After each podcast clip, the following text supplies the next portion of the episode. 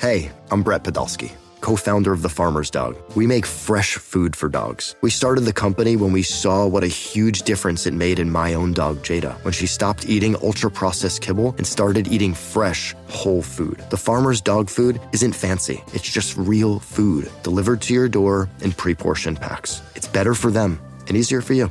Get 50% off your first box at thefarmersdog.com slash podcast. That's thefarmersdog.com slash podcast. What's gonna happen tonight? What's gonna happen? We're gonna whoop their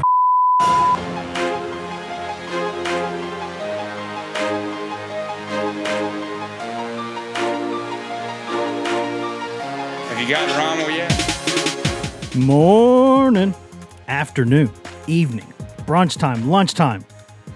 Big, big game coming up this week time. Gotta forget Georgia, guys. It's in the past time. The the future is uh, Tigers. The past is dogs. If uh, if you don't win these next three, it's not going to matter where you are in the playoff rankings time. Whatever time of day it is, boys and girls, it's the right time for the Go Vols 24 7 podcast. Wes Rucker and his horrible intro coming to you from Fort Rucker Studio here on a very sunny, very pleasantly warm, unseasonably warm Thursday afternoon here in God's own Knoxville, Tennessee, just a couple of miles away from Neyland Stadium, where uh, in almost exactly 48 hours from the time we're recording this, at noon Eastern on Saturday, Tennessee will host a regular season finale against Missouri. Noon Eastern, CBS, the greatest network that's ever existed in the history of the world or ever will exist in the history of the world. Empirically stated fact there. Not something that I'm contractually obligated to say. Maybe, maybe not. We just don't know. You'll never know. I'll never tell. Joining me in this episode, we got Ben McKee over at Ben McKee's house after what is, oh God, just the worst intro we've ever had. So bad, honestly, that I'm just going to leave it in because I think people need to see us in all our warts sometimes. Ben, what's up, man? Not a whole lot.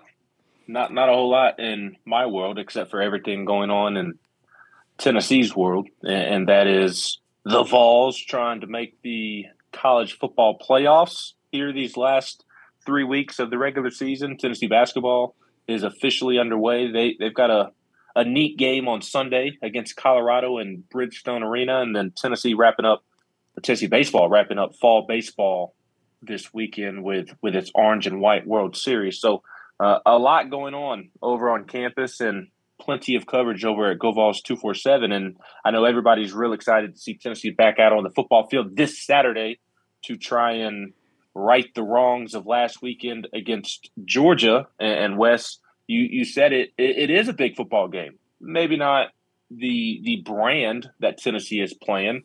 It's Missouri football. Being completely honest, not a whole lot of people care about Missouri football, but it is still a very big football game because Tennessee needs to win, and it probably needs to, to win in sexy fashion, if we're being honest.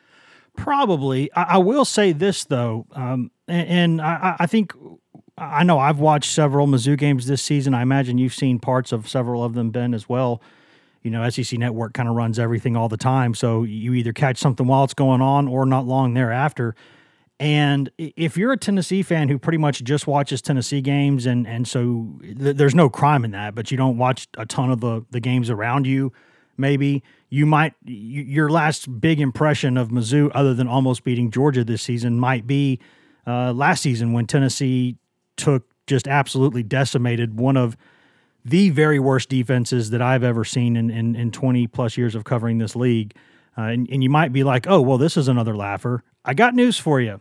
Look at the schedule this season. Look what Mizzou has done this season. I don't want to put any fear into anyone's hearts about what this game is. This is a game Tennessee should win. Tennessee is favored by 21 points. But I will be honest with you, I don't know that I can, in good faith, pick Tennessee to cover. I think Tennessee wins this game pretty comfortably. Look at Mizzou's schedule every game with with the exception of that game against Kansas State where it threw like three or four interceptions, had a terrible day. Every other game has been close. Like the Mizzou defense last season that gave up, could have given up like 100 points to Tennessee in a game. I mean, it was probably the worst defense I've ever seen. You go look at this year again, look at this schedule. I'll tell you what this team has done. It, since the start of SEC play, lost 17 14 at Auburn in overtime in a game where without a weird fumble, it wins. Loses at home 26 to 22 to Georgia.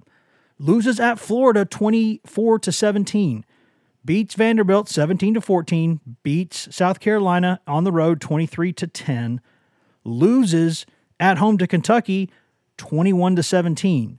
Those are all basically one possession games. Those are one score games that came down to the very end of the fourth quarter.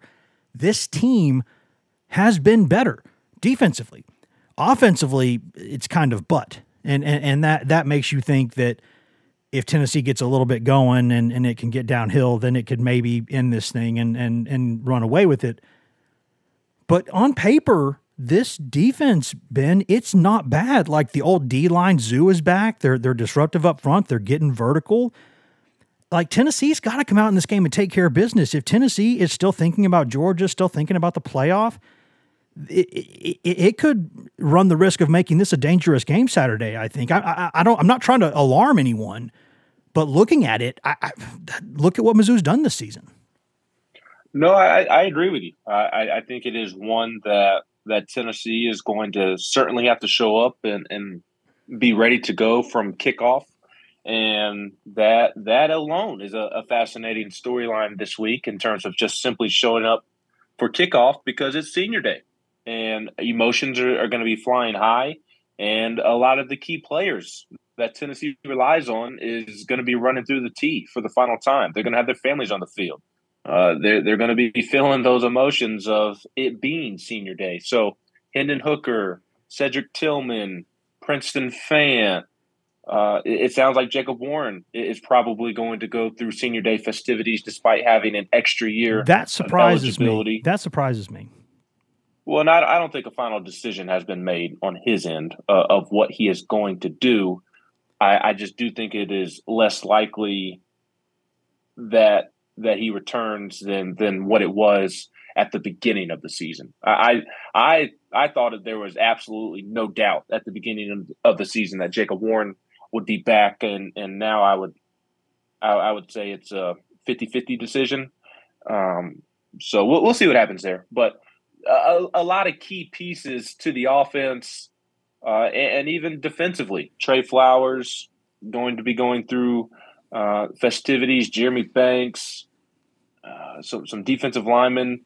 They're they're they're going to be feeling those emotions. So it's important that Tennessee gets off to a good start. Not necessarily the great start that it had last year in Columbia, because that that's unrealistic to to expect every single game but something close to it to to put Missouri away early in a sense and not allow positive momentum to to creep up for Missouri.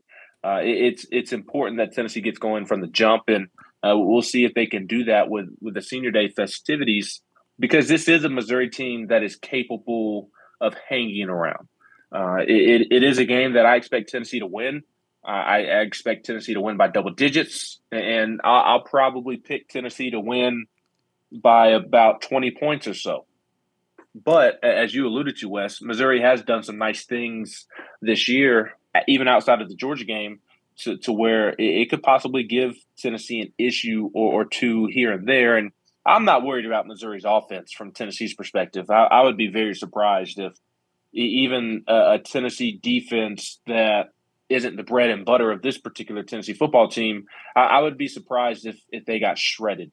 Brady Cook doesn't scare me as a quarterback. I, I don't think Missouri's all that great up front along the offensive line, and uh, they have Luther Burden, the five star receiver. But outside of Luther Burden, eh, they, they have some veterans, but none of those veterans at receiver or, or running back are going to keep me up at night. To be quite honest with you, so it, it's going to come down to can Tennessee show up ready to play at 12 o'clock on senior day with all those emotions? And the area that will allow Missouri to hang around maybe a little bit longer than they should is their defensive front that you talked about. Their their defensive front is really really good.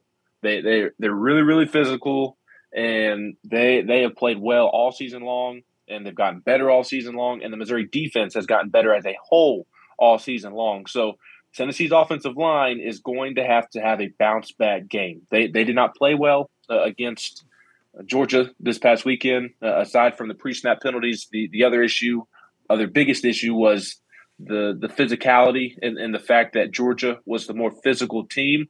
Missouri is a very physical defensive front and a Tennessee offensive line that did not handle the physicality of Georgia very well last weekend is going to have to have a bounce back game. And, and Wes, I expect them to because outside of the Georgia game, Tennessee's offensive line has been the more physical team, more physical offensive line in the trenches all season long. They they played well against Florida. They played well against LSU. They played well against Alabama. And Missouri's defensive front is more on par with those teams than a Georgia defensive front that is just clear cut better than everybody else in the country.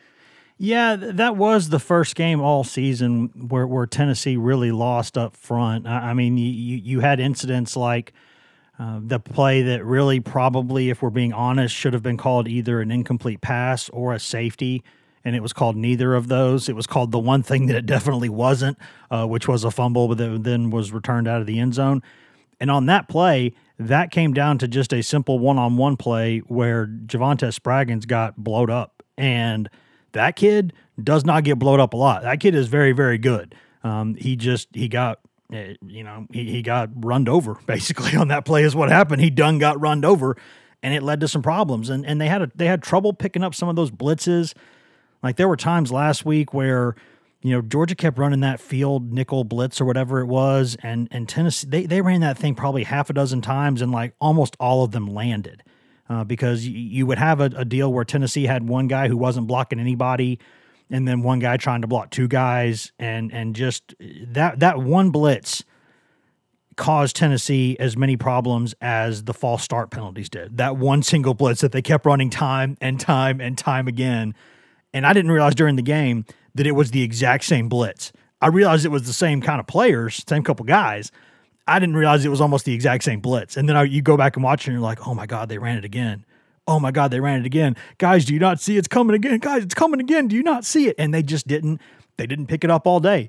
Uh, and, and, that to me, there are a couple reasons why I, I think, and you notice this in Heupel's uh, coach's appearance, coach's show appearance on Vol Calls on Wednesday night where he made it a point to say, I would really like the crowd to be there early and loud in this game because I think he knows coming off that game against Georgia, he likes that the team is motivated and focused. He thinks they've put that behind them. But now you got to worry about are your guys thinking about the playoff and not this game? I think he wants the crowd there early. I think he wants the crowd there loud. I think he wants them to bother Mizzou. I think he wants them to get his own team revved up, and I think he wants to go ahead and get off to a good start and take care of this one. Well, and, and on that note, Wes, I, I and getting away from the X's and O's of this football game and, talking more big picture, I expect Tennessee fans to to show up and and be ready to go from the jump. So don't take what I'm about to say as me thinking that Tennessee fans won't show up, but they need to this weekend. They need to have their butts in the seats, not a kickoff, even though it's a, a nooner. They need to be in the seats 11:15, 11:30 Eastern time to show up and give Hendon Hooker and the rest of these guys a nice round of applause because of the joy that Hendon Hooker and Cedric Tillman and all of these older guys that have helped get this thing turned around much quicker than it should have been. They they need a, a huge ovation. So i and, and, i think tennessee fans will do that. But for anybody that was thinking about what time that they should show up and and uh, we'll get there right at kickoff since it's a nooner well think about all the joy that hendon hooker has put into your life this season and the tail end of last year and, and the hope that he has given and I think that that remembering that would be enough to, to get your butt in the seat pretty early. And and that, I think that's what Josh Heupel was alluding to, kind of w- without saying it. And again, I expect Tennessee fans to be there. It's going to be sold out. There's still a ton to play for, even though Tennessee's not going to Atlanta to play in the SEC championship game un- unless one of the all-time collapses happens from Georgia. Yeah, not you're you're still not happening. if everything plays out on paper, you're still going to go 11 and one, and seven and one in the SEC with wins over LSU, Florida, and Alabama in the same season. And your loss was to Georgia, which is a rival. But I, I think Georgia's by far the the clear favorite to win the national championship after what they did this past week. And I would be very surprised if Georgia did not win the national championship based off of what we just saw this past weekend. So your only loss came to the eventual national champion, possibly, which oh by the way would be back to back championships for Georgia, and it was on the road in their place. And and if if that were to happen, that that is just an, an outstanding season. So still a lot to play for this weekend, and, and I expect fans to recognize that, to recognize the seniors going through the T for the final time, and I, I think it'll be a, a loud uh, and I'll say hostile in, environment at noon in Neyland Stadium on Saturday. Yeah, and I think before we go to break here, I'll, I'll say this too: there are guys in history eh, for different teams who, even if they didn't at times play for like the greatest teams in program history, they're beloved figures for a reason. And, and I go back to you, you, think about last year's senior class, those Theo Jacksons and those Velus Jones and, and those guys uh, who who had every reason to leave Tennessee and didn't do it. Uh, they no one would have cast any dispersions whatsoever on those kids if during all that stuff with Pruitt gone and then Heupel comes in and you're talking about what how bad are these NCAA penalties going to be? Thirty of your teammates plus have left for the portal already. Th- those kids didn't leave; they stayed. They looked each other in the eye in that locker room, and they made promises to each other that they were staying and they were going to fight through this thing, and they did. And they helped Tennessee become a little more relevant last season. Uh, they they helped Tennessee play really an exciting brand of football for most of last season, and that's why those those guys like those Theo Jacksons and Velus Jones Juniors, people will remember them for a long time, not because they won championships, but because of how much they meant to the program and what they did during that time. And then you you you combine that with what this class is going to be remembered as. You know those those uh, those Hendon Hookers of the world, those Latrell Bumphuses of the world. You know those kinds of guys on this team, the Byron Youngs, the, those types who who have done, you know, Darnell Wrights, the guys who have stayed and and when they really could have gone somewhere else and and and no one would have blamed them for doing that. They stayed, they fought, and they made themselves potentially potentially a championship team. That is still very much a possibility when that game kicks off at noon on Saturday. Tennessee still has, I believe, the third best odds to make the college football playoff. Tennessee is very much in the national championship race. Now, to get there, you'd have to probably beat two teams in the playoff who probably have more talent than you do, most likely. But uh, Alabama has more talent than Tennessee. Tennessee won that game. You know, I mean, they, those yes. guys on a neutral field could go do something like that. So when you think about what these guys – what all these guys inherited when Heupel and these guys walked in and and they they chose to believe in each other and the cause, and look what they've become. I mean, this is like one of the most you know, it's like the Jeffersons, man. Like moving on up, like these guys have done a lot for this program, and they've taken what could have been one of the most embarrassing stretches in program history. And, and made it one of the more memorable in recent decades. So yeah, I mean, I think I would hope that people show up there early. I'm not going to tell anybody what to do with their life or their time or what their schedule, but I would like to think that they would be there on time, uh, you know, early to show those guys love and be there for the Vol walk. It would have been nice if this game had been at 7 p.m. for them, so they could have, you know, really been there on time and been able to to to pregame throughout the the the day and get get excited for it. Um, but you know what? Kegs and eggs, man. Go go get it done, right? uh, go go get it done because I, I, I think these guys have have earned it. Just to, to be honest with you, and you know maybe you're going to go to the South Carolina game too. Maybe you're going to go to the game in Nashville. Maybe you'll go to the bowl game, but this will be their last time in Neyland. Uh, for a lot of them, you know, Cedric Tillman too, be his last game in Neyland because he ain't coming back for his extra his COVID year. He gone. So he he, he is good as gone. Yeah, so, yeah yeah, it, it's not just the, the senior day stuff. As both you and I have discussed, there, there is still so much to play for, and I, I completely disagree with TCU being four and, and Tennessee being five. It, it, should have been the other way around. I voiced that opinion on our Tuesday night podcast after the rankings were released. So if you haven't heard that, I encourage you to go back and and listen. Wes, Ryan Callahan, and myself all pretty much uh, felt the same way, generally speaking. But, uh, but Ryan, Ryan counterpointed a little bit just because he's Ryan. Yes, Yes, we, we all essentially agreed, but did have different ways of of getting to agreeing, if, if that makes sense. Mhm. Um, but still, so much to play for. And, and the point that I, I was getting to is that even though Tennessee is five and TCU is four, and I do disagree with that. In listening to some national media members this week, it, it sounds like they feel if that were the final rankings, then then maybe that would not have been the case, which tells you that if Tennessee goes out and handles its business these next three weeks against Missouri, South Carolina, and Vanderbilt, there is a very, very strong chance that Tennessee is in the freaking college football playoffs. And I would imagine that Tennessee is a four seed if if they do make the playoffs, which would match them up with Georgia. Yeah, that's why right I think that that's why I think they'd be the three because I think I think they just make them the three to avoid that as a semifinal. Yeah, maybe they they do, but if if we're not factoring in teams matching up for a second time, if, if Tennessee and Georgia had not pl- already played, then I would imagine Tennessee would be the four seed just because. Uh, well, and I guess Ohio State and Michigan are in there. One of those teams is going to lose, so maybe Tennessee could sneak up to three, anyways. But I, I still think that this team has a chance to win a national championship. I, I really do. Would I pick them to win the national championship? No, I would pick Georgia after what we saw Georgia do to Tennessee this past weekend. But Tennessee still has a great chance because I, I feel like there's only one team that can do to Tennessee what they did, and, and that's Georgia. I think I- I Ohio think State maybe could too. Maybe I think Ohio State I don't, maybe I could. don't think Ohio State can match Georgia from a physical standpoint. I, I, I, I obviously Ohio State is very capable of beating Tennessee.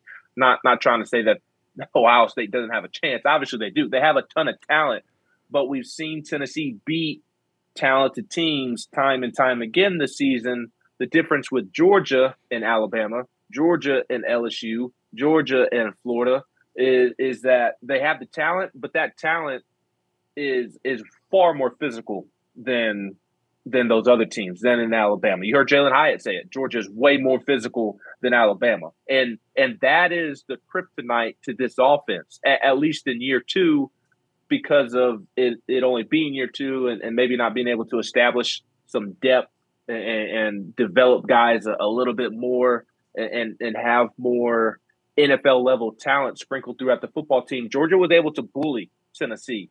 And the only other team that I think could possibly do that is Michigan, maybe.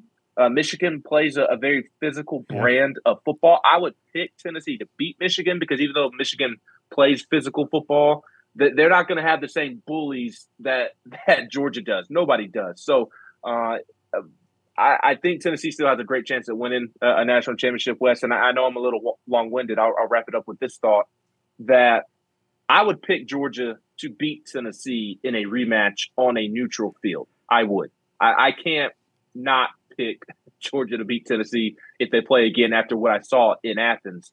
But what I will say is I sure would like to see a rematch because Tennessee was flustered from the jump because of that crowd.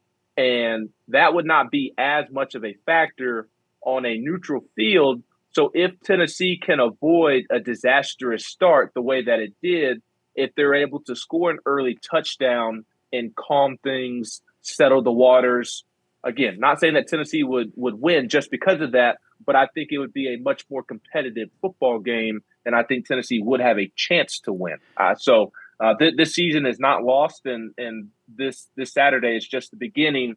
Although Tennessee is going to have to be kind of keeping an eye on the scoreboard throughout the day as well, and, and get some help elsewhere. Yeah, because if Tennessee got to play on a neutral field anywhere, uh, and, and both fan bases and everyone w- w- was given equal opportunity to get the tickets, uh, Tennessee would not be playing in a hostile crowd. It would be playing in, at best, a 50 50 crowd against anybody because Tennessee fans have been waiting to buy tickets for something like that for a long time. So, yeah, I, I would, uh, I, I, would, I would say the the same thing there. I would pick Georgia to win, but uh, I would like to see that game, and I think Tennessee would like to get a chance to play that game too. But if you don't beat Missouri, uh, you don't you don't go beat South Carolina, and you don't go beat Vanderbilt, you don't get any of those things, and uh, that starts with Missouri this week. So we'll we'll take a quick break. We'll come back. Talk a little bit more about Tennessee, Mizzou, maybe also talk a little bit of baseball because Ben, the hardest working man in show business right now, was in Jackson, Tennessee, busting his behind to get there on Sunday to talk about Tennessee's game against Memphis. Got the fall baseball uh, orange and white World Series coming up, so lots and lots to discuss there. Also, obviously, some more Tennessee Mizzou football, and then we'll have some more basketball stuff over the weekend too. So this is man, I'll tell you, you got three top ten basically teams right now, guys. Enjoy it. These are these are the times as a fan that you live for. So enjoy them. And uh, but before you do that, uh, go enjoy these uh, commercials, these products and ads, services, in-house ads, etc. Blah blah blah. Hashtag ad. Introducing the two way V4, where groundbreaking fuel cell technology meets fresh foam cushioning for the ultimate performance. With fuel cell, each step feels explosive, delivering unparalleled energy return. Paired with fresh foam, experience maximum comfort throughout the game. Its lightweight textile upper offers support and breathability without sacrificing agility. Whether you're hitting the clutch shot or locking down the opposition, the two way V4 gives you the tools to play at a high level. Learn more and purchase the two way for yourself at newbalance.com. Knowing how to speak and understand a new language can be an invaluable tool when traveling, meeting new friends, or just even to master a new skill. But it's not always simple when you're bogged down by textbooks and structure classes. That's why so many people trust Rosetta Stone. Rosetta Stone is the most trusted language learning program, available on desktop or as an app. It truly immerses you in the language you want to learn, like Spanish, French, Italian, Chinese, and more. You won't just be studying English translations. The Rosetta Stone intuitive process helps you pick up a language naturally, first with words, then phrases, then sentences. Don't put off learning that language. There's no better time than right now to get started. For a very limited time, listeners can get Rosetta Stone's lifetime membership for 50% off. Visit rosettastone.com slash rs10. That's 50% off unlimited access to 25 language courses for the rest of your life. Redeem your 50% off at rosettastone.com slash rs10 today.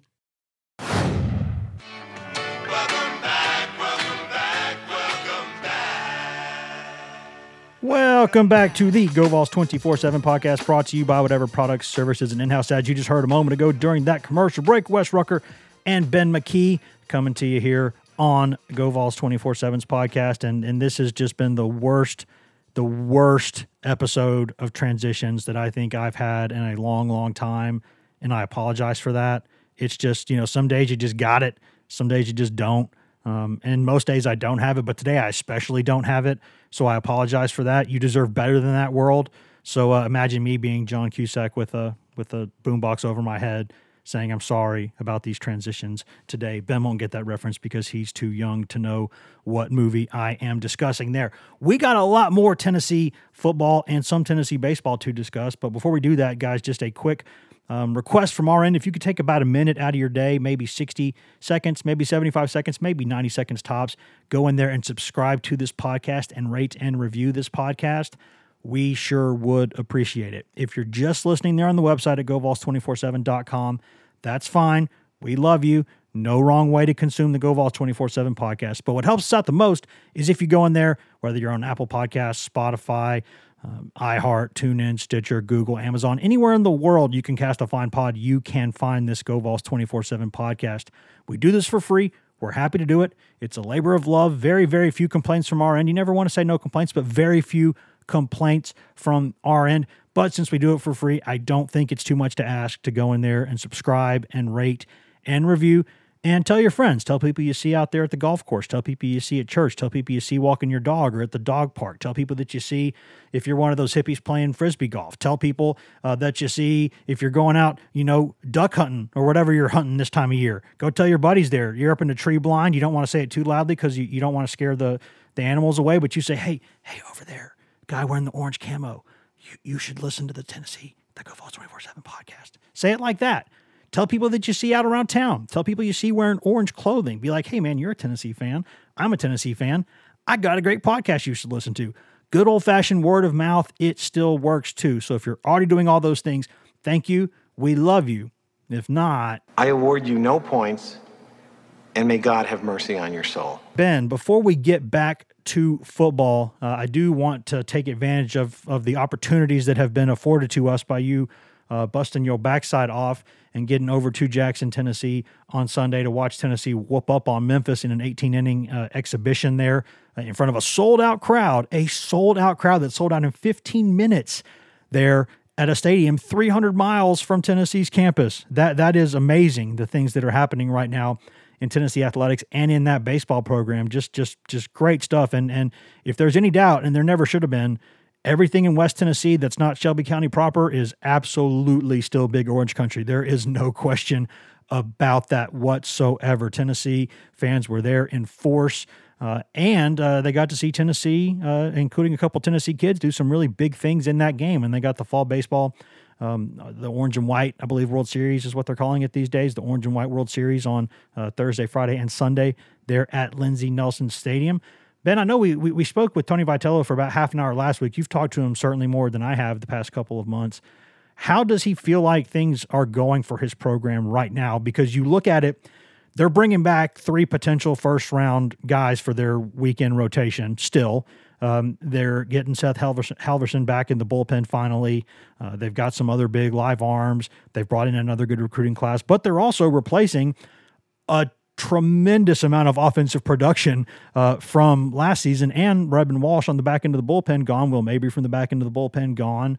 So they've got a lot to replace, um, but they've also got a lot coming back. And I got to feel like, especially with the, the great strength czar they've got that's been back in the program now um, with, with Q being back, I got to feel like Vitello probably feels pretty good about where things are right now. He does, and and he does because he has so much talent.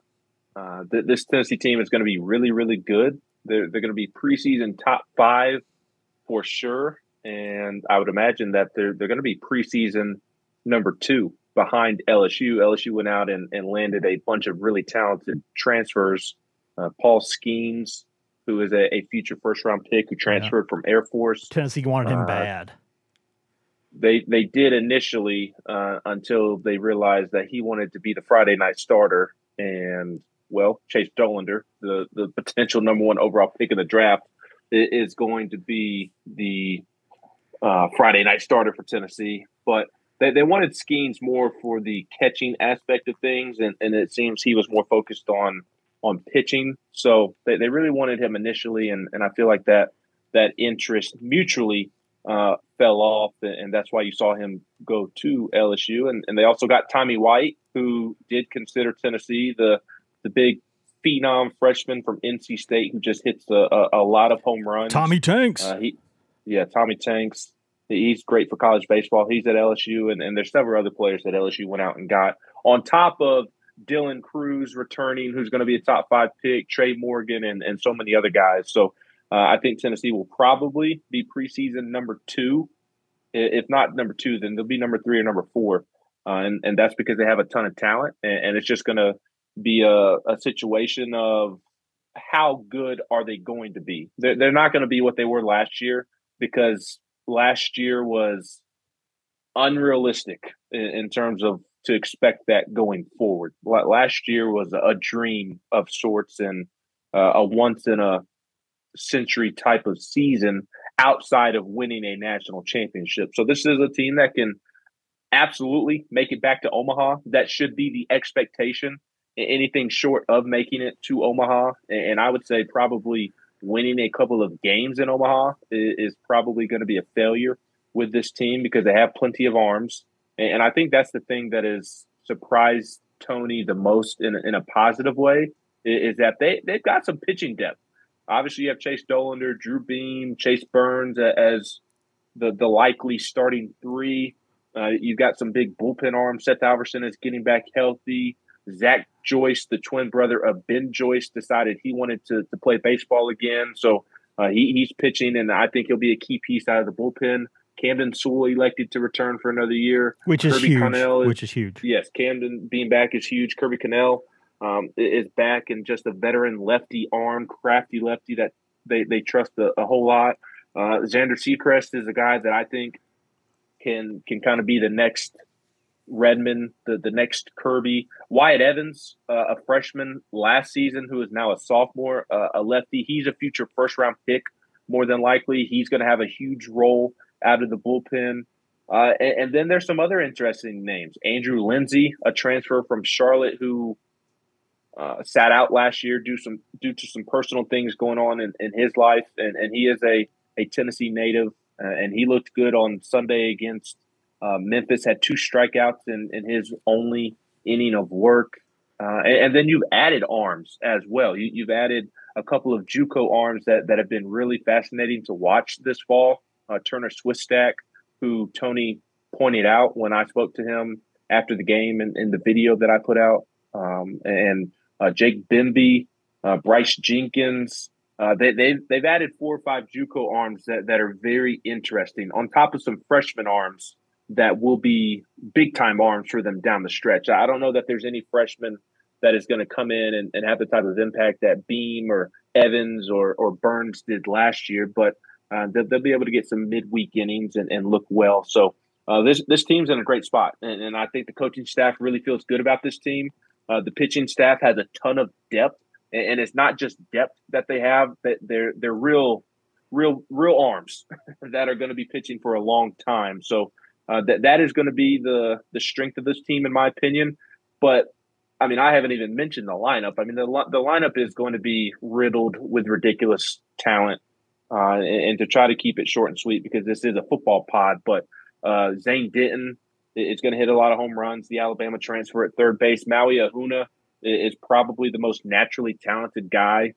Uh, possibly on the roster, certainly in the lineup, and, and he's a wizard. That that, that says a lot and, with SEMO in the lineup. That says a lot. Correct, it, it does, and, and and again, it just speaks to how much talent is on this roster because Christian Moore at second base has had a terrific, terrific fall. Uh, Blake Burke ha- has been Blake Burke over there at first. Uh, I think Jared Dickey is going to be the starting catcher, and, he's dealing with a little bit of an injury at the moment. He took a foul ball off of his middle finger that required surgery, but he's already back to catching.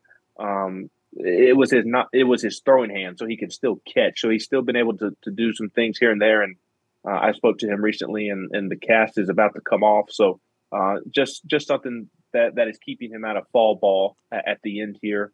Uh, but I expect him to be a uh, the, the, starting catcher, and, and he's looked fine behind the plate defensively. You know he can swing it at the plate, and yeah. and, and then the outfield just has an embarrassment of riches. They they don't necessarily have a ton of proven guys.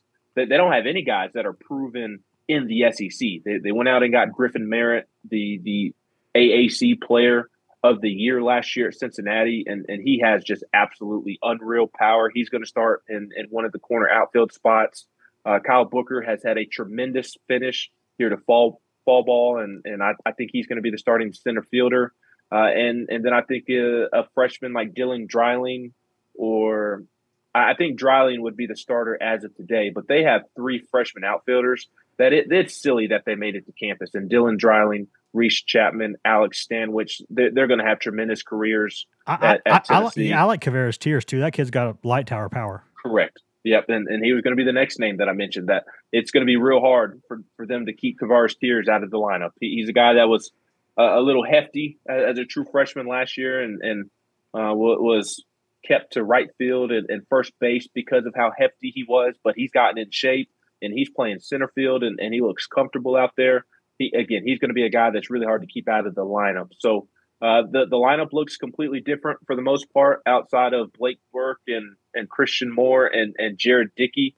Uh, but even those three are, are going to have bigger roles this season. They, they weren't the main guys who had to carry the lineup last year. They, they could kind of uh, just blend in with the Trey Lipscombs and Jordan Becks and, and Drew Gilbert. So uh, they'll, they'll, have new roles. We'll see how they adjust, but it, it, may be a new lineup, but there's still a ton of talent over there. And uh, it, it's a team that can absolutely win the national championship. Yeah, and they've got a culture that's used to kicking ass too, which which helps. I mean, they they uh, the way they ended last season, obviously, no one's going to forget that. Uh, that was a that was a kick to the beanbag, but uh, that that team, uh, that culture within that program, uh, they know they're the villains. They don't care. they want to beat you by 30 runs every game, and they want to rub it in your face while they're doing it. And uh, that does not bother them. And we'll see if Vitello, as he becomes an older coach, if he makes it that long as a coach, uh, if he doesn't, you know, burn himself out before then, uh, you know, if his mentality changes a little bit. but I kind of doubt that it will. I think he kind of is who he is for the most part. I don't see him being like an elder statesman in 20 years who's like the voice of reason in the game. I think he's kind of a natural rebel. That's just sort of who he is, and and that's what they're going to be. And they don't care about that. But we had to talk about it because that's just the, there's a lot. Um, it's a big time of year, and Ben covers baseball better than anybody around here. We had to mention that because if these guys are selling out fall exhibitions 300 miles away from their from their hometown. Uh, we need to talk about it uh, because that is that is a big deal. Yeah, it, it it it feels weird. Real quick before we get back to football, and not to cut you off, but the the the drop off in interest in baseball has, has not been as much as I, I thought it would be with, with the season being over. I, I continually get message messages on the board and private messages on the site uh, asking about the baseball team, and, and I get DMs, I get text messages from friends and family, uh, and I, I, get tweets all the time and, and, DMs all the time. The the interest in Tennessee baseball is real. So, um, and, I I absolutely love to see it because when I was covering Dave Serrano games as a student journalist, I never thought I'd see the day in which um, there there would be coverage of fall baseball the, the way that there has been coverage this fall uh, and also last fall. But also, I, I, went to Memphis last year, last fall, when they played Louisiana Tech in an exhibition in Millington, Tennessee, outside of Memphis at the USA Stadium that they have over there in West Tennessee. And that was jam packed. And that was coming off of a, a trip to Omaha. And, and then this year, uh, over 7,000 tickets sold uh, there at the ballpark at Jackson. And, and it was sold out within 15 minutes and they they sold a bunch of standing room only tickets. I, I, never thought I'd see the the day, and obviously college football is king. It's the breadwinner. SEC football, college football is by far my my favorite thing to cover because of how big it is and, and how awesome it is. But baseball is by far my favorite sport. That's what I played growing up. So uh, I appreciate that Tennessee has finally caught up to the rest of the SEC in that regard. And I think everyone knows basketball is my favorite thing to cover. So um, and and you know, and I I absolutely enjoy covering football too, but uh, baseball baseball and soccer are my two favorite sports, and I love covering college basketball the most. I just do. And um, but you know, uh, covering college football can be fun again, as it's been reminded the past couple years. Hey, it can actually be fun again when it's, you know, when when what you're covering is relevant. It's nice to, uh, it's nice to to to to matter in a certain extent. I said the other day, I think I put it on Twitter a couple few days ago that I've spent most of the past 20 years telling Tennessee fans that unfortunately for them, their team is not as good as they think it is.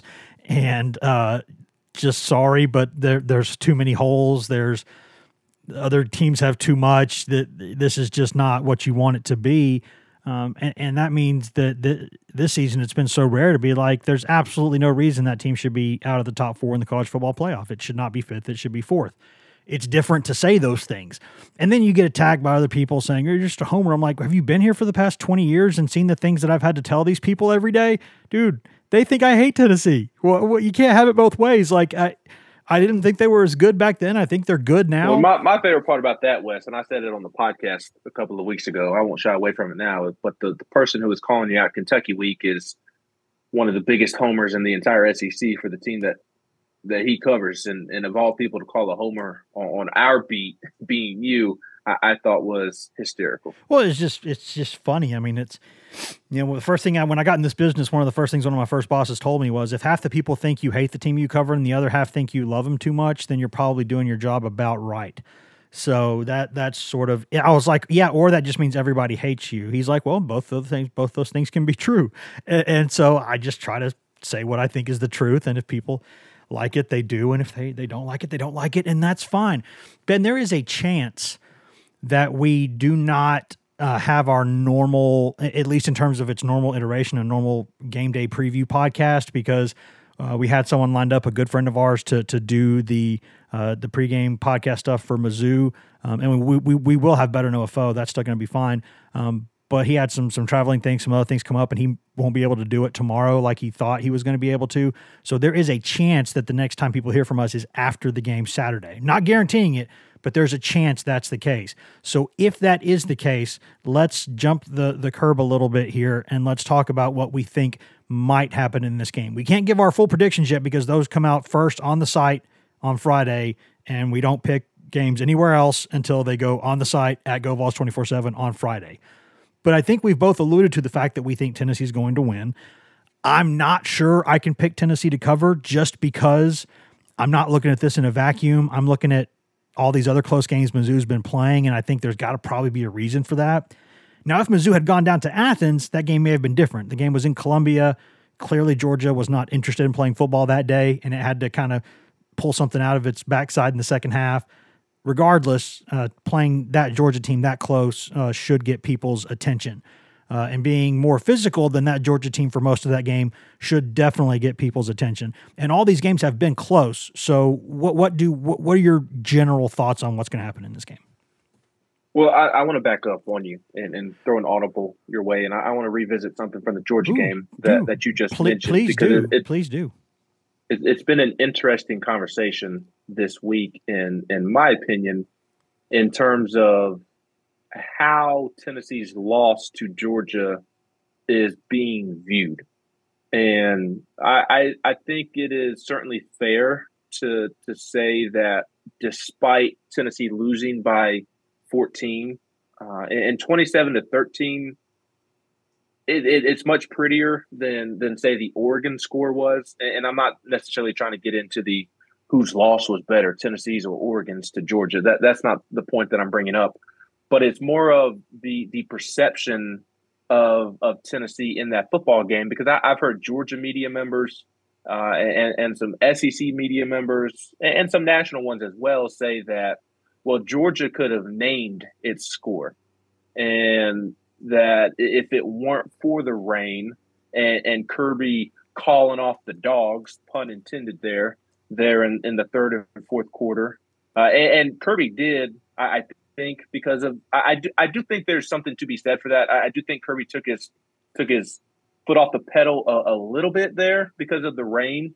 Uh, they, they, certainly stopped throwing it as much as they were. He said so uh, in, in, the video that was kind of going around on Twitter last night. Uh, the the inside the SEC thing uh, was was focused on Georgia, and it showed the post game speech that that Kirby had, and, and Kirby said, "Stet, we we we kind of had to cool off there on I can't remember exactly what he said, but he, he said that they purposefully quit throwing the ball as much and, and quit using Stetson as much because it poured down rain. So I'm interested your perspective on that, Wes. Do do you buy into the fact that Georgia could have named its score that, that that's where the game was was trending because I, I don't believe that to be the case. I, I do think there is something to be said that they stopped throwing the football the way that they did when when when it was raining the way that it was. But George, Georgia's defense completely dominated Tennessee's offense. There, there's no bones about that. But the where I separate from what I'm bringing up with what others outside of Knoxville are saying, I don't think Georgia's offense dominated Tennessee's defense. Were they better than Tennessee's defense? Yes. But they did not physically dominate. And I don't think that Kirby could have just named his score on Saturday because there were times where Tennessee was able to create turnovers, get off the field when when they absolutely needed a stop. And and for the most part, outside of a couple of chunk plays, they, they did kind of corral Georgia's offense. Yeah, I think that's a huge, gigantic load of BS. Uh, that that whole theory, and and the reason why is, I don't think the weather drastically impacted Georgia's plan whatsoever in the second half because when you get up on a team like Tennessee by a couple of scores, the very worst thing you can do is give them more chances to get that offense going. If it had been sunny and 72 degrees, if it had been snowing, if it had been raining, if it had been 10 below zero, I don't think it changes what the plan is. The plan in that situation is exactly what Kirby Smart did, which was run, clock, run. That drive where Georgia went like nine minutes and scored a touchdown, Tennessee would rather have given up a 90 second touchdown drive than a nine minute field goal drive. At that point in the game, the clock is Tennessee's biggest enemy. And Kirby Smart knew that. And could Georgia have maybe thrown the ball and and maybe gotten a few more points? Yes. Yes, I think it could have. I also think it's possible that that that you could throw a pick you could have a you, you could have Byron Young peeling around your left tackle, and blowing up your quarterback and causing a fumble six if the refs would allow it, unlike, you know, Ole Miss last season where they were like, no. Um, generally speaking, Georgia did exactly what it needed to do, but I, I don't, I, I'm not a believer in they were, you know, backing off the dogs, trying to, you know, not get it out of hand. No, Georgia did what it needed to do, but that does not mean that it could have scored 70 points if it wanted to. That is a load of crap is what that is. What Kirby Smart did was the right thing to do, which is give Tennessee's offense fewer chances to get going. You do not want to get into a pinball fight with Tennessee because you might win it, but odds are there's a good chance you're going to lose it. You don't want your opponent to play the kind of game it wants to play. This goes back to like Sun Tzu and the art of war and all that. Don't do what your opponent wants you to do. Don't do what the enemy wants you to do. Tennessee wants you to get going fast and Tennessee wants you, and Georgia got out there early on, went some no huddle, went some tempo, and that's smart because they're trying to get up on Tennessee because you don't want to get behind the sticks against this team. You want to get ahead of them. But once you, if you can get ahead of them, you immediately you try to pound the run, do controlled passing, run the clock, convert third and shorts, and just demoralize them and let the clock run. I don't think that Georgia could have scored like 60 points in that game if it wanted to. I do not for one moment buy that because Tennessee's. It could have against Oregon. Yes, yes, absolutely could have. They had their backup in for like the entire fourth quarter. I, I think that if you try to compare in any way the Oregon game to the Tennessee game, you are being fundamentally dishonest. That is a bad faith argument, and you are being either ignorant or you are being like maliciously wrong. There, those I watched both of those games. Those were not the same game. In the Oregon game, for instance, which by the way was not played in Athens, was played in Atlanta but on a neutral field, and you asked Tennessee the difference in playing in Nissan Stadium and playing in Neyland Stadium. It's different. It's way different. And in that game, I don't recall Georgia or Oregon having the ball at midfield with five minutes left and three timeouts and a chance to make it a one score game. I don't recall that being the case, or maybe four minutes left, and three timeouts and a chance to make it a one score game. Oregon was down 49 to 3 like early in the fourth quarter. That thing was done.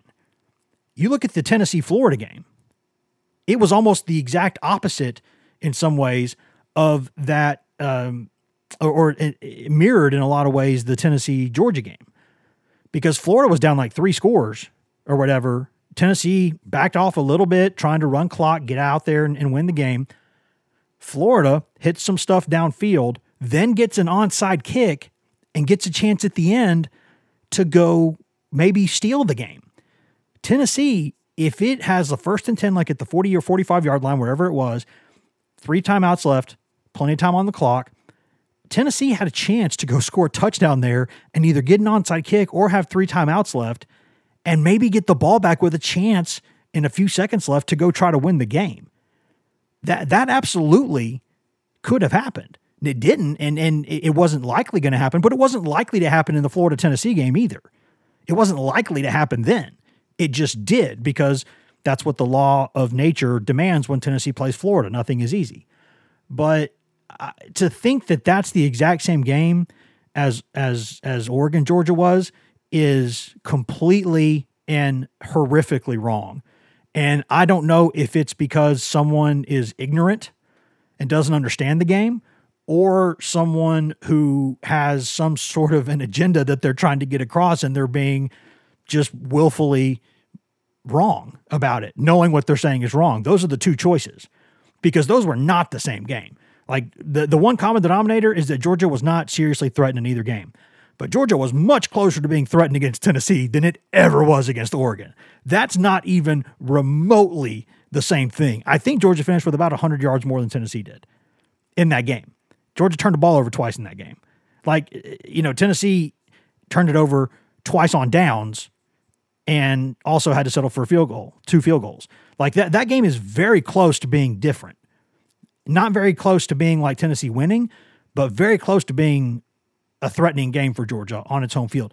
To say those are the same thing, like, don't even get me started. Now, if you want to make the argument that's Dan Lanning's first game at Oregon, I'll I'll listen to that argument because that has some validity to it. That's your very first game as a new coach at a, at a staff. You you get a pass a little bit for that. That's the argument that you make if you're pro Oregon in, in this whole thing. If you're making any other argument, you're wrong. Because even if Oregon wins out, I'm not sure its resume is going to be better than Tennessee's. Now, if TCU wins out, it belongs in the playoff. If Tennessee wins out, it belongs probably in the playoff, unless, unless TCU goes undefeated and maybe Michigan or Ohio State beats Michigan like by three points at the buzzer, so to speak. If that exact scenario happens, then you probably have Georgia one and Ohio State two and TCU three, and then a really tough call to make with Michigan and Tennessee at four, like a legitimately tough argument. That's a tough scenario for Tennessee. But even if LSU wins out and wins the SEC championship, Tennessee's resume is better than LSU's. It has fewer losses and it beat the crap out of LSU in its own stadium.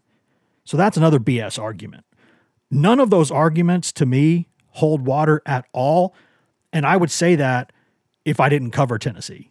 I would say that if I covered another program because that to me is just a fact. It just, it's not, the caliber of resume is not the same. But I mean, we'll see. I, I think it, it, needs to be said too, Ben, before we get out of here. Just about every year they've had this college football playoff. There has been a tremendous amount of controversy along the way. The first, you know, those first four or five polls or whatever they are. By the end, just about every year, there's very little argument over who should be those four teams. Like you had Texas A&M a couple years ago during the weird COVID year. That was a weird one. Um, and you could have made an argument that it should have been in the playoff. And that would have been a fair argument but everybody played only in their conference. It was a weird deal. It was hard to have comparisons between leagues. That that, that was a weird year. Um, and then the other one, I think there was a Penn State team that maybe won the Big Ten, but it had two losses, and it got left out, and it could have had an argument. There have been three or four teams maybe throughout the years where there have been a legitimate argument, but just about every year, by the end of it, the committee gets it right. So I I think we need to hold off on serious judgment until we see what the Final Four ends up looking like because Tennessee could go lose one of these next three games, right? Uh, or or somebody could come out of the Pac-12 and, and not just win out, but win by 30 points a game. TCU could either win out or get blown out, but then win the Big 12. A billion things could happen, right? Georgia could lose once, and then what do you do? You know, it, it, there's a lot of things that that could change the dynamics of this race. So I think we need to hold off on judgment, but um, what you hear if you're a Tennessee fan on Tuesday night should make you a little upset. I think it it, it should. It, it, absolutely should. And I, I just I, I don't agree with the narrative that Georgia just absolutely could have named its score uh, against Tennessee. I don't think that was the case at all. I, I think Tennessee's defense did some nice things. I thought uh, Aaron Beasley played well at times. I, I, thought the linebackers played better than than I thought that they would. Um, wasn't good enough to win uh, as as a unit. I, I, thought the defensive line got pushed around maybe more than than we had seen. But Georgia wasn't going out there and just naming it, its score. Uh, Georgia out physicaled Tennessee mostly because of what it was able to do on the defensive side of the football and, I also do think that that Tennessee was also very flustered after those first two drives because of the pre-snap penalties uh, on the on the first two possessions. I, I think it complete, completely got them out of sorts, and that that's why I said earlier I would like to see this game played on a neutral site. I would pick Georgia to win, but I, I would be surprised if Georgia just absolutely dominated Tennessee uh, a, second time. So I, I just thought that was an interesting narrative coming out of Athens and, and some SEC media members uh, this week. But for this game in particular, Wes, uh, I, I, think it's just r- really simple in terms of what Tennessee needs to do in in order to take care of business uh, against Missouri and, and not just win, but also not allow this to, to be a game late in the fourth quarter that it's sweating out. You, you just got to take care of the football better than you did last week. Uh, which, oh, by the way, I did want to make this point on on the weather. Hendon Hooker was trying to throw the ball in a monsoon, and and he had like three or four throws that were open on the perimeter where the ball just sailed because the football was just wet. From from it raining as, as hard as it did. I had one almost hit me in the head on the sideline. Uh, Cedric Tillman was wide open in front of me, and Hooker just could not make the throw because uh, of how wet the football was. So uh, I, I, thought that was interesting as well, and, and wanted to point that out. But got to take care of the football better than they did last week. Uh, but but aside from the the old cliches of winning the turnover margin and and no pre snap penalties and, and those type of things, Tennessee's Tennessee has to reassert itself in the trenches this week. I'm not really concerned about Tennessee's defensive line going up against the Missouri offensive line. I think that's a matchup that that Tennessee should absolutely win. It, will be extremely disappointing if they don't. The the bigger question is can Tennessee's offensive line regain the form that it was playing with prior to Georgia, in, in which they were the better unit every single time this season? Missouri's defensive front is very good, very physical, and that that is the the area of the field that can make this game uglier than than it should be or needs to be. So if Tennessee's offensive line can come out and, and go back to the way that they were playing prior to Georgia, I, I think Tennessee just absolutely blows out Missouri because I, I don't think Missouri's offense can can come anywhere close to keeping up with Tennessee. I think that Tennessee um, I have zero doubt in my mind that Tennessee will win this game. I, I, just, again, if Missouri can shrink the game, if it can make just enough plays up front, if Tennessee, you know, isn't able to do that thing where Tennessee can get four or five yards of carry, which then really opens up the offense again. Um, I, I, if Tennessee can't do those things, then this is going to be, I think, maybe a closer game than people want it to be. But I'm not worried that Tennessee might lose it. I think especially in these noon games, Tennessee always seems to come out and play well. And and Heupel asked him about it earlier today on Thursday, and and he said that you know he's had teams that they practice in the afternoon and they still come out there for 11 a.m. Central games and they're fine. Um, and, and and when he was coaching in the Central Time Zone, so so I think that you know it, it, it's I don't know what the reason is, but whatever it is, the past couple years they've come out in these noon games and they've just put a hurting on people. So I, I think that will be interesting because normally you think about you want to play home games at, at night.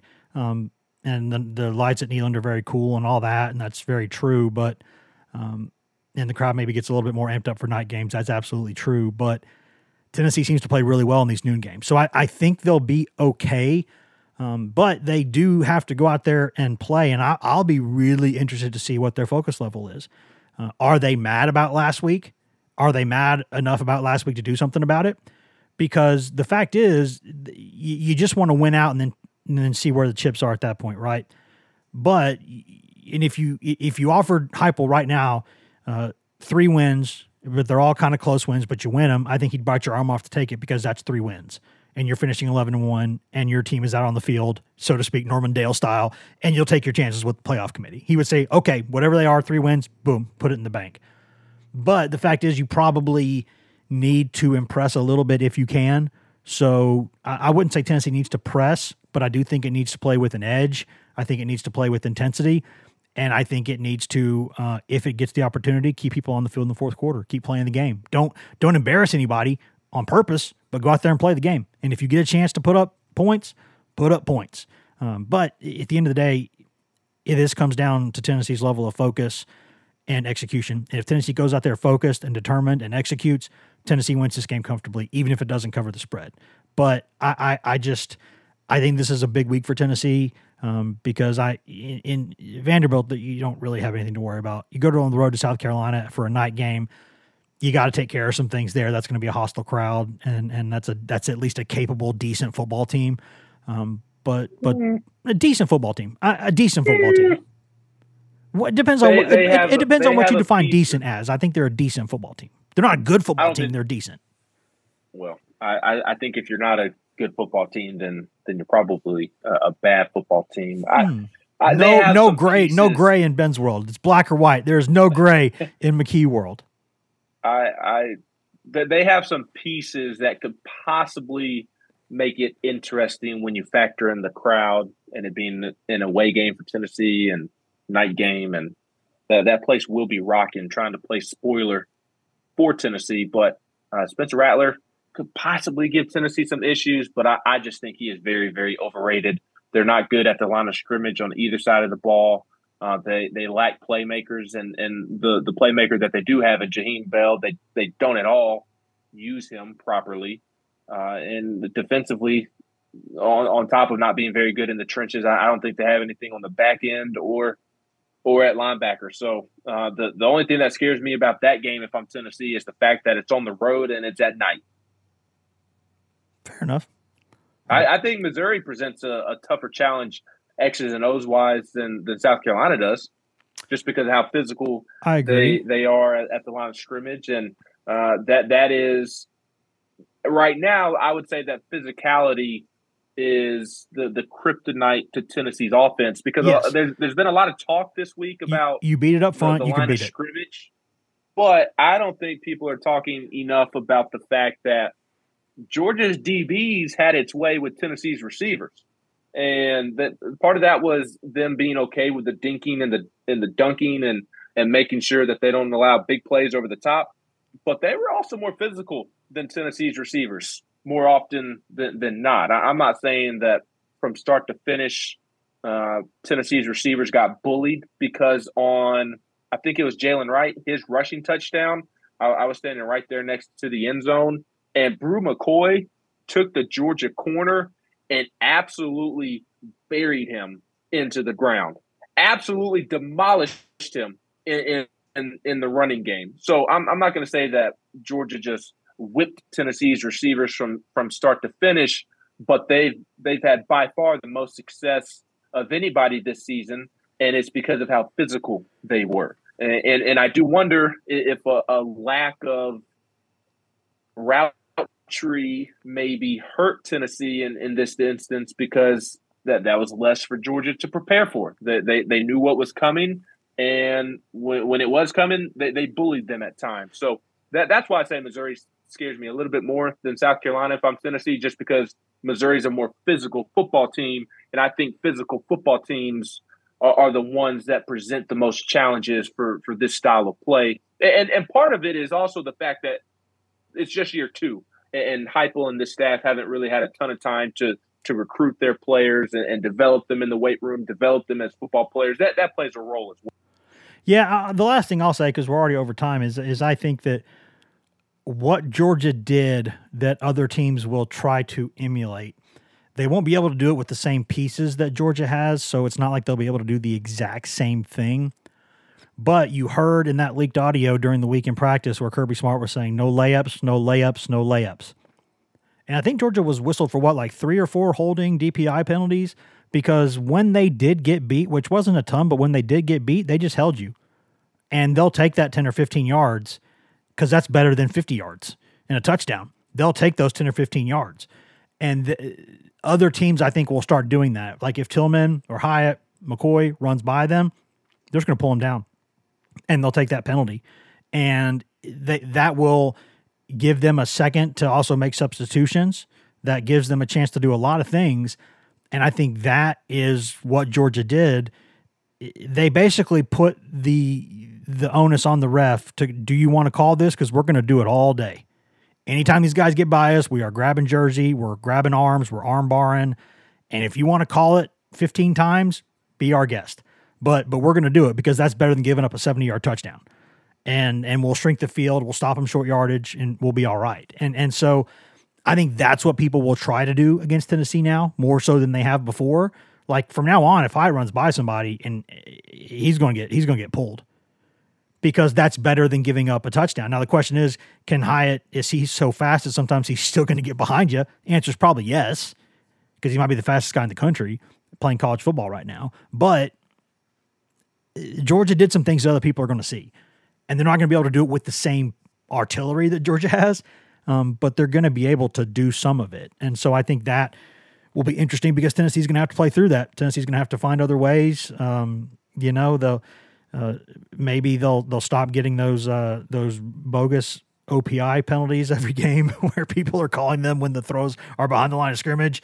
Um, you know, we'll see uh, because coaches are trying to make Tennessee stop doing that, and they're making that a point of emphasis to tell, you know, oppose. They're telling the refs every week, "Hey, look out for this! Look out for this!" So, uh, I think there's a lot of things that go into it. I think Tennessee will have to make some adjustments based on the Georgia game, um, but I think Tennessee's capable of doing that. So I'm interested to see how how focused they are, how dialed in they are, uh, how physical they're going to be. Because uh, if they do that, then they win these next three games, and we'll see where they are. Um, but you got to go do it. You can't assume anything. You start assuming anything in this game, that's where you start losing. I mean, that's look at Alabama right now, right? You you start assuming things are going to happen, and then they just still lost those couple close games. We're lucky to not lose a couple more. Hey, don't assume anything in this sport. Go play the game. Respect your opponent and go play it. So we'll see. I'm not sure that we'll have a Friday uh, or Friday night preview. We might still. I'm trying to, but I can't promise that right now. So there's a chance that you don't hear from us again until after the game Saturday. But fortunately, we did a little game preview here too, so I think we're covered if, if that's if that's the case. So uh, Ben, you got anything else? I'm good. I think this Saturday will be a, a get right game for Tennessee. I expect the Vols to win big because I, I think this offense is not going up against Georgia anymore. And I, I maintain the thought that I had pre Georgia that, that there are no offenses in, in this country that can keep up with Tennessee's offense. So I, I expect Tennessee to get get right this this weekend and and have a big win. And we'll have plenty of coverage of, of Tennessee football, Tennessee basketball, and Tennessee baseball all up at Go Vols two four seven. Yes, we will. We'll be there on uh on on Saturday, and we'll have another episode Sunday where you will be uh, in Nashville. I will not be because my wife. I hope. I'm I'm a little nervous, Wes. I, I must admit, the last two times I had ventured to Bridgestone Arena for a Tennessee basketball it has game, not played. COVID has canceled both of them. Uh, when when the big COVID thing happened a couple Uh-huh. years ago and it canceled the SEC tournament, I was in Mount Juliet about to, to pull up when they called off the SEC tournament. Uh, and, and then last year, the whole Memphis Tennessee debacle. I, I was in line having my my bag checked, where I picked up my credentials, and it it happened. Tennessee Memphis called off, so I'm a little nervous. I must admit. Well, well, well i- i- if, assuming the game is played, uh, my wife will be at a uh, a work conference in Canada, uh, in Toronto, which of course is this whole other country. So uh, I I'm not going to leave uh, the the the grandparents just in charge of the little one. I'm going to help them do the good dad thing on Sunday, but I'll be helping out with game coverage, and I will be here on the podcast uh, with Ben afterwards. So we'll be there Saturday after the game. We'll be there Sunday after the game, and if anything crazy happens until then, we'll be there too. Thanks, Ben. Appreciate it, man. Thanks, Wes. Hope your wife enjoys hanging out with Drake this weekend. she probably will. There's that button. And now I can say thank you for listening to this edition of the GoVols 24 7 podcast. We always say that, but we always mean it.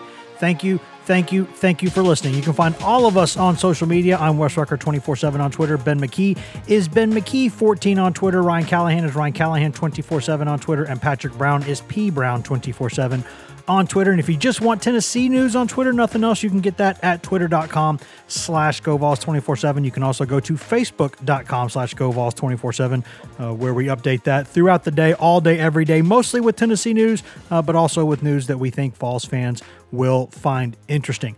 Uh, but if you want that best, most delicious East Tennessee Smoky Mountain spring water directly from the source, go get that at GoVols247.com, the best site on all of Al Gore's internets for coverage of Tennessee football, football recruiting, basketball, basketball recruiting, Tennessee baseball. Nobody, and I mean nobody, covers Tennessee baseball the way that we do. Also, no one covers the Lady Vols that we do. The award winning Maria Cornelius does an excellent job covering all things Lady Vols for us all season long. You can get all of that at govols247.com. You've also got access there to two forums that run round the clock. Got the checkerboard and the summit, where you can go 24 hours a day, seven days a week, and discuss anything you want that is not political or religious in nature with us, with thousands of Tennessee fans across the world, and with us who are on the staff. Uh, and and no one has a more uh, active board with the the staff members than us. We are proud to be there all the time, answering any question that you've got, and you get all of that for less than the price of one mediocre lunch per month. That is all that it costs, and that's after a quick free trial.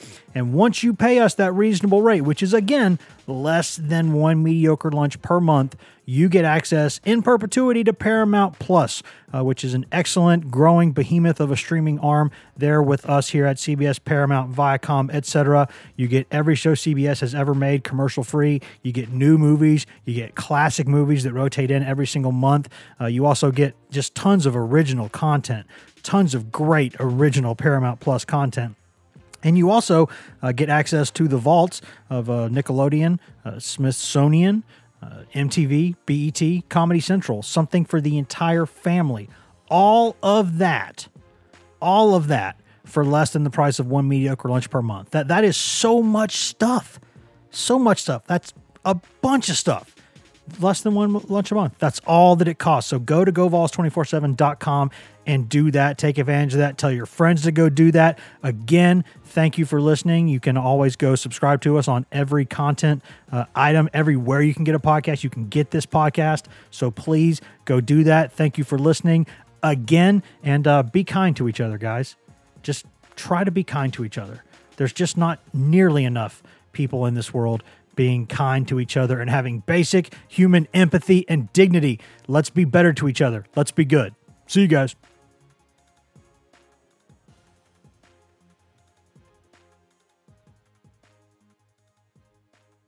Where's Wes at?